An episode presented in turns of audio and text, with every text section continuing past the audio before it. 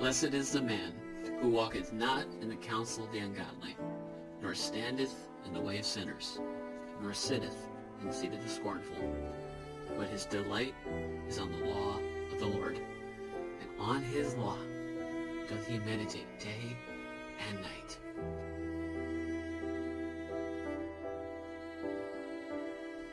And he shall be like a tree planted by the rivers of water, that bringeth forth his fruit in his season.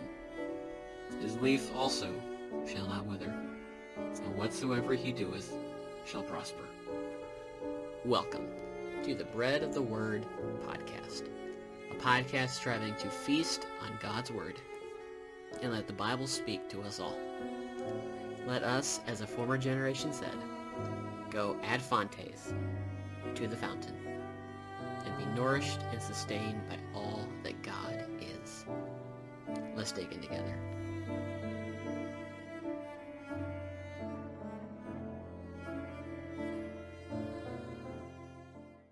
Hello, and welcome back to the Bread of the Word podcast, where we go ad fontes to the fountain, to the Word of God, to be nourished and sustained by all that God is, as He has revealed Himself to us. My name is Tyler, and we are continuing along in the book of Job, beginning chapter 12. We cover in the first 12 verses today, picking up in verse 1. And Job answered and said, Right off the bat, we know this is going to be a difficult section because we have another lament from Job responding to his friends. And he says, No doubt, but ye are the people, and wisdom shall die with you. But I have understanding as well as you. I am not inferior to you, who knoweth not such things as these. I am as one mocked of his neighbor, who calleth upon God, and he answereth him. The just, upright man is laughed to scorn. He that is ready to slip with his feet is as a lamp despised in the thought of him that is at ease. The tabernacles of robbers prosper, and they that provoke God are secure, into whose hand God bringeth abundantly. But ask now the beasts, and they shall teach thee, and the fowls of the air, and they shall tell thee. Or speak to the earth, and it shall teach thee, and the fishes of the sea shall declare unto thee. Who knoweth not in all these that the hand of the Lord hath wrought this? In whose hand is the soul of every living thing, and the breath of all mankind? Doth not the ear try words, and the mouth taste his meat? With the ancient is wisdom, and in length of days understanding. so we've got a lot to unpack there, and I read it out of the King James just because as I dug into some of the language, it's it's too nice in some of these other translations that they, they try to make it a little more palatable. But it just has a certain bite in the King James. And it doesn't shy away from some of the illustrations that Job uses. The one translation that I, I tend to use is the CSB, but when I get to some of these poetic descriptions in in the, the, the wisdom books, such as Job, Song of Solomon, and the like, it has a tendency to try to interpret the poetry in its translation. Rather than simply stating what it says, it has a tendency to try to explain the poetry rather than just translate it. And so for that reason, I pulled out the King James on this one just because it it just says what's there. And so starting in verse 1, and Job answered and said, You are the people, and wisdom shall die with you.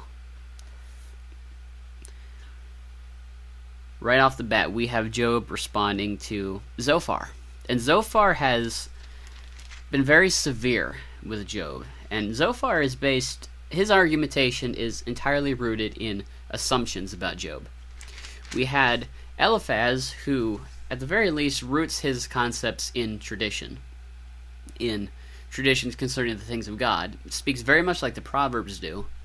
But then we have Bildad, who Bildad goes to almost word of mouth tradition that so and so had this experience, therefore this is what you're experiencing. but Zophar just throws that all out the window and he just basically takes a shotgun and points it at Job blatant accusations that have no founding in what's actually going on. Zophar's problem is his claims are entirely detached from reality. Does that sound like wisdom? We're talking about the wisdom books. It's the entire entire genre of the Old Testament. We call it Job, Ecclesiastes, Song of Solomon, Proverbs. We call these the wisdom books because a pinnacle part of Hebrew poetry is wisdom, what it means to be wise or to not be wise. And Job says here that their wisdom shall die with them. And they are the fools to whom they are accusing Job of being.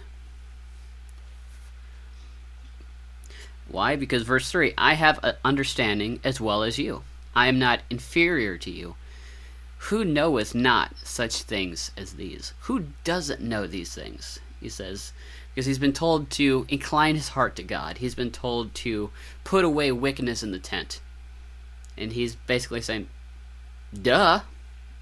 These things are obvious. This is not helpful. because Job has made a practice of putting away sin within the camp. That's why we're told in chapter 1 that Job is blameless.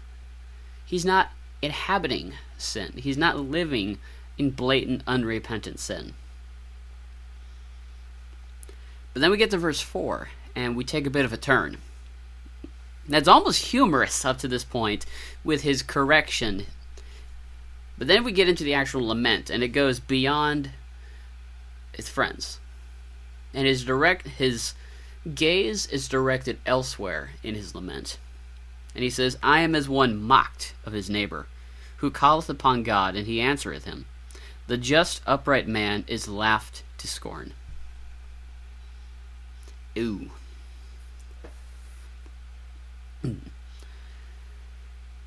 that is very reminiscent of some of the unpleasant Psalms that is reminiscent of, say, the Psalms that David writes when he is hiding from Saul. If we want to turn to the beginning of the book of Psalms for a moment.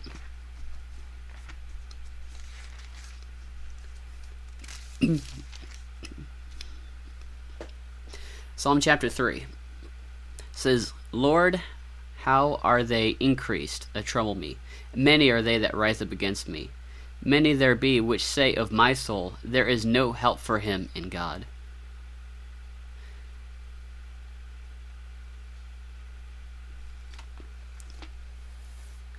And throughout some of the other Psalms, we have language where the writer laments the fact that wicked people look at the psalmist's case and declare that God is all the help he will get that if he's so righteous, let God save him.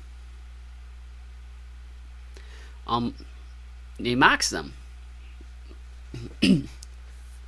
so when Job says, "I am as one mocked of his neighbor, one who calls upon God,"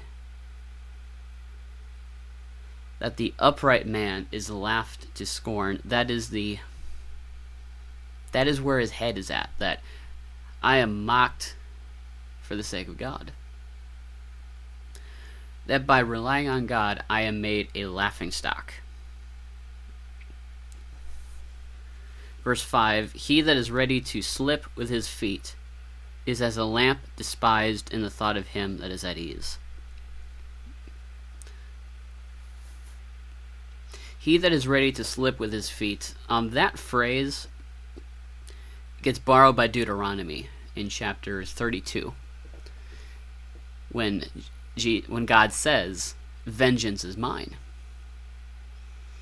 It says, "Their foot shall slip in due time; their foot shall slide in due time," depending on what translation you read it from. But the the sentiment there is that vengeance belongs to God. That final judgment for wickedness belongs to God. And the assumption being that the wicked will not prosper permanently. That when the wicked do pull ahead, it will not be a permanent reality. But that their foot shall slip in due time, that they will get what's coming to them. So he that is ready to slip with his feet, he that is going to slip in due time, is as a lamp despised in the thought of him that is at ease. That just as the one who lays back is not mindful of a lamp, of maintaining the oil in that. He's not diligently making sure the lamp will stay lit. So the one that is wicked despises this lighting. Verse 6 The tabernacles of robbers prosper, and they that provoke God are secure, into whose hand God bringeth abundance. that is, I think, the centerpiece of Job's lament here that the wicked prosper, that the righteous are punished, are struck down by the hand of God, as with Job and the wicked are rewarded, it seems, for their wickedness. And that is a sentiment that is not unique to Job, because us in, in the modern age, we can see a number of examples of that playing out in our world today. I don't even have to give a list because I'm sure there are already people and examples that come to mind when I say that. There are places where the wicked prosper. This is this is not new to us. This is something that we see in Job. This is something that um, Solomon comments on in Ecclesiastes when he says, "I saw the wicked in a high and lofty place. I saw the tears of the oppressed, and there was none to comfort them." And the, the question of Job is why do the wicked prosper? Why do the righteous suffer? Why is it that the tabernacles of robbers, that the dwelling places of the unjust prosper and advance? Why does God keep them secure? That's a very valid question. That's something that Scripture doesn't shy away from. We see this in Ecclesiastes, we see this through much of the book of Kings we see all of these wicked kings come forward who their hearts go astray. So much so that when the writer of the book of Kings introduces a new king to the to the story, we almost are certain how this is going to end on those first couple lines because the writer starts off with this one feared God or this one did not regard God right off the bat, we're told whether their hearts were after the things of God if their hearts were cold to God. Some of the most heartbreaking lines that we see in the Old Testament can be found in places like Kings. Like if we look at the very end of First Kings.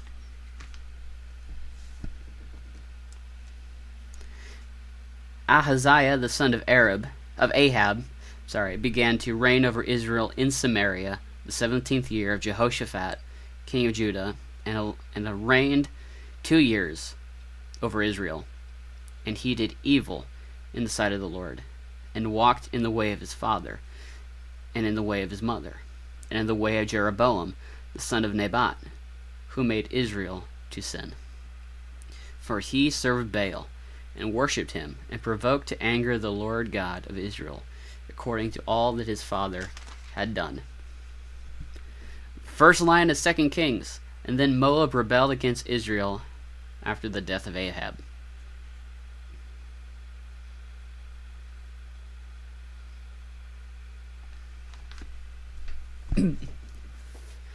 so much of the Old Testament grapples with this perceived unfairness that the wicked seem to suffer.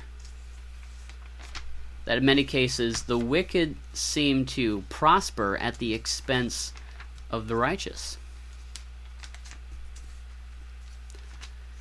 You know, Ecclesiastes comments on this in a number of places. We go to chapter 4. And Solomon puts it this way Wherefore I praised the dead which are already dead, more than the living, which are yet alive. Better is it is he than both they, which hath not been, who hath not seen the evil work that is done under the sun. I considered all travail and every right work that for this man is envied of his neighbor. This also is vanity and vexation of spirit.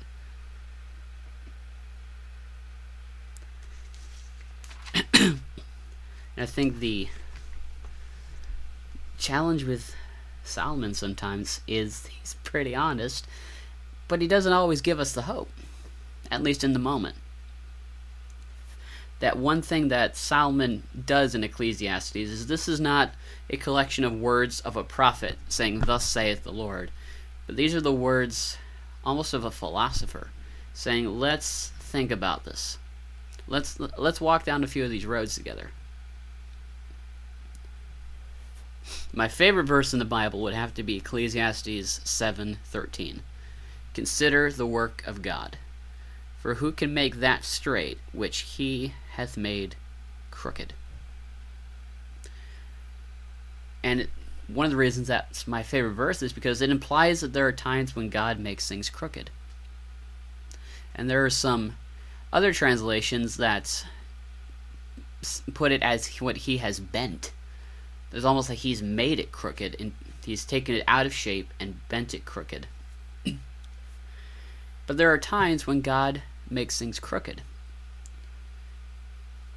Enter Job. There are times when God makes things crooked. There are times where the tabernacles of robbers prosper, and they that provoke God are secure, into whose hand God bringeth abundantly. Romans 9 tells us that God um, categorizes people in two groups vessels of wrath and vessels of mercy.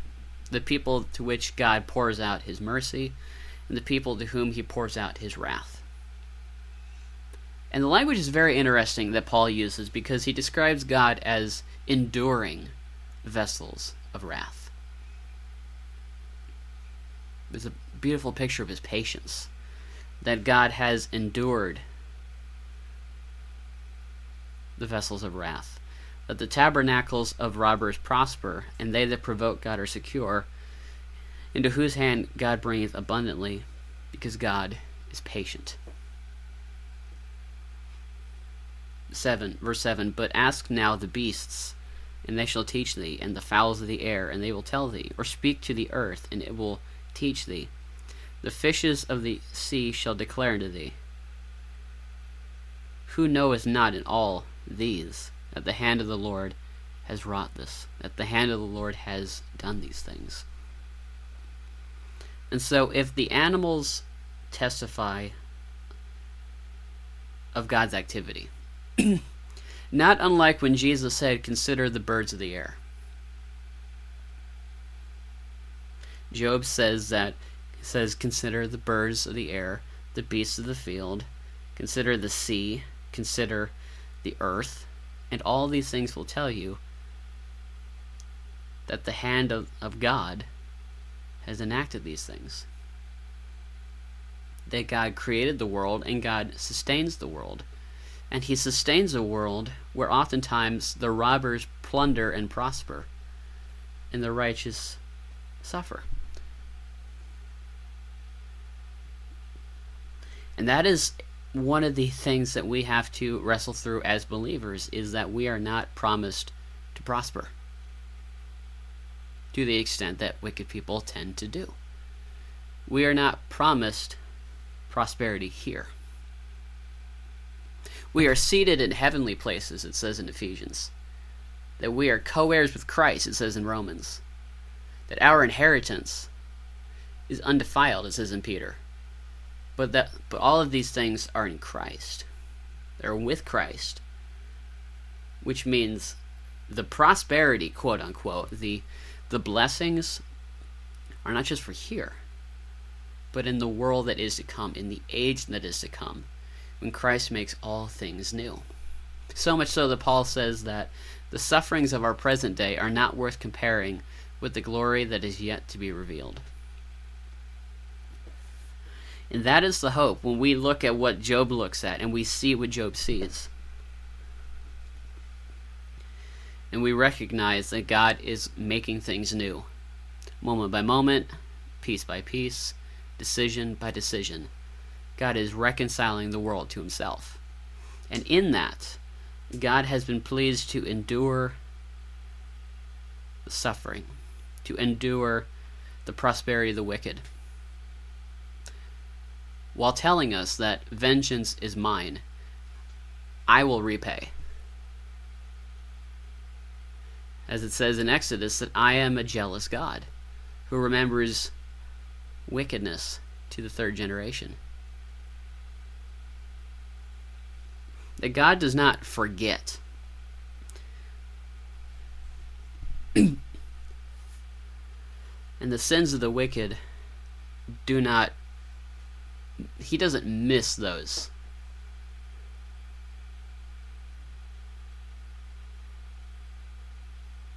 because in his hand is the soul of every living thing and the breath of all mankind just as he has he has counted the hairs on our head and knit us together in our mother mother's wombs so God is actively involved in this world. That he upholds the world by the word of his power. But in the midst of that, we have very real problems. That we have the success of the wicked, we have the vessels of wrath.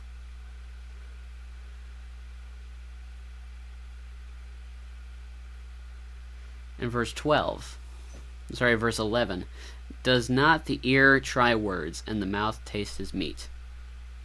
We say, yeah, obviously. Following that parallel with an application, with the ancient is wisdom, and in length of days is understanding. With the ancient is wisdom. that works on two levels, because initially, on the surface, we have this picture that as people live under the sun, as people live in this fallen world, as people walk with God for an extended period of time, God makes them wise. But additionally, who is more ancient than God? None. With the ancient is wisdom. In the length of days there is understanding. And so, despite the fact that there is suffering, despite the fact that the wicked prosper, the most ancient being of all is wisest of all. That God is the epitome of wisdom. By it, He made the world, it tells us in Proverbs 3.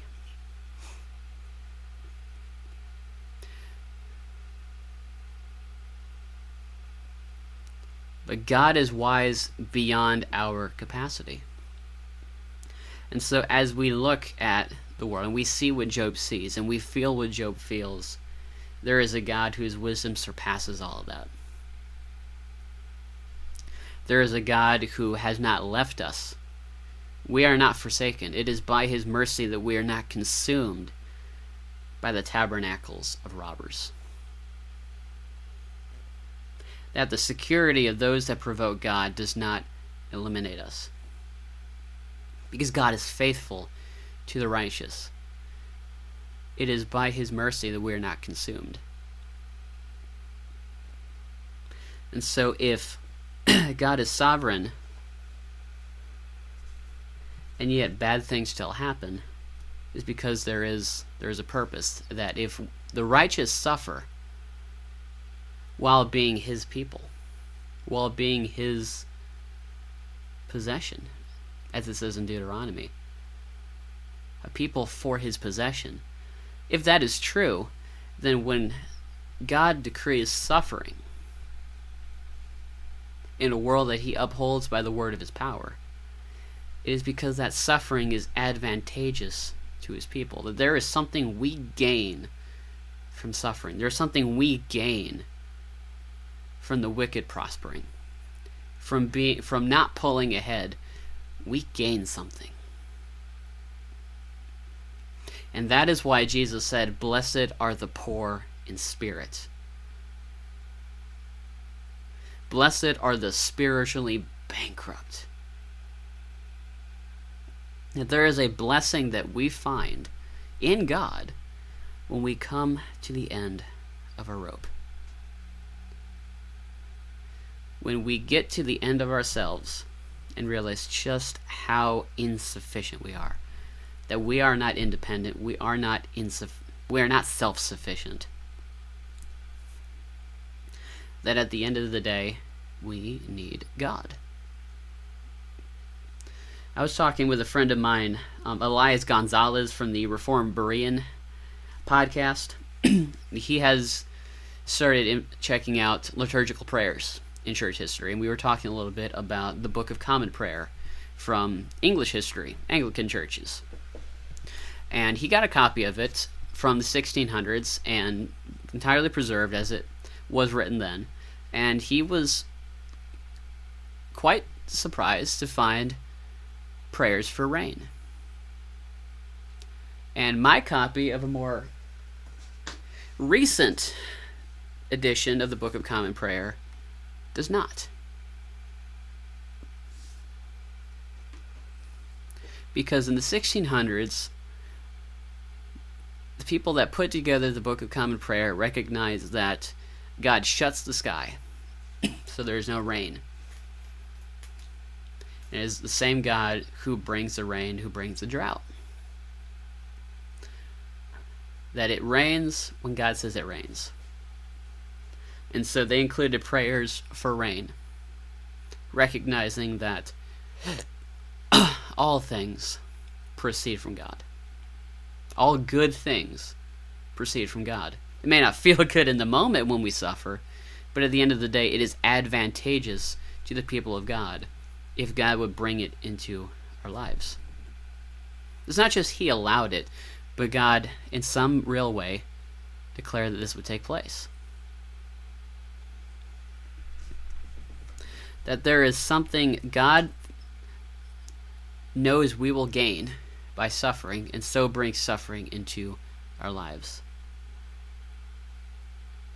Just as He did with, with Paul, with the other apostles, as he did with the Israelites.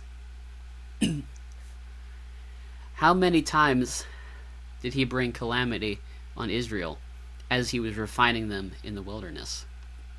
He sent snakes, he sent plagues, he sent famines, and all the while, they are his people. The same people that he says in Zephaniah are the apple of his eye. The same people that he says in Jeremiah, I have loved thee with an everlasting love, are the same people to which he brought calamity. He brought pain. He brought trials and difficulty.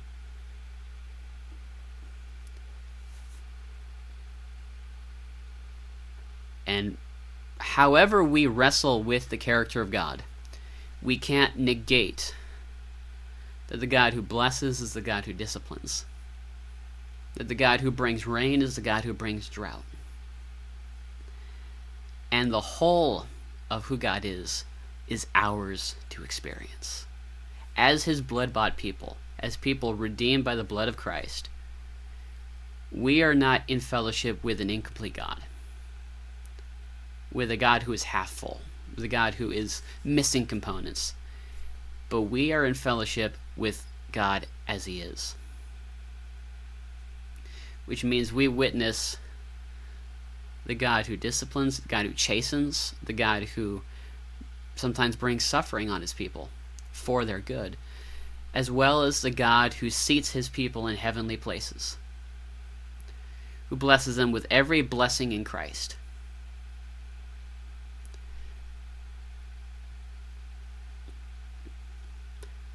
When that when we talk about that, God is more complicated than we give him credit for sometimes. Not in the sense that he's made of all these parts and has this complicated gear system, but that God, the way he operates, goes beyond our capacity to understand. And that is exactly the point of the book of Job.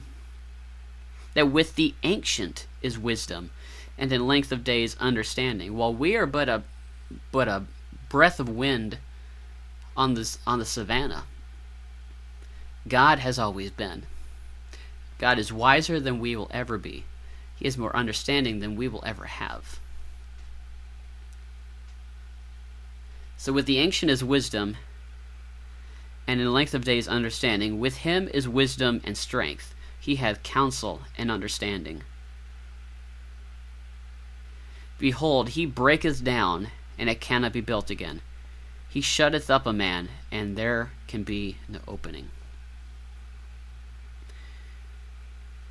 to quote Romans 9 1 once again Who are you, O man, that you should answer back to God?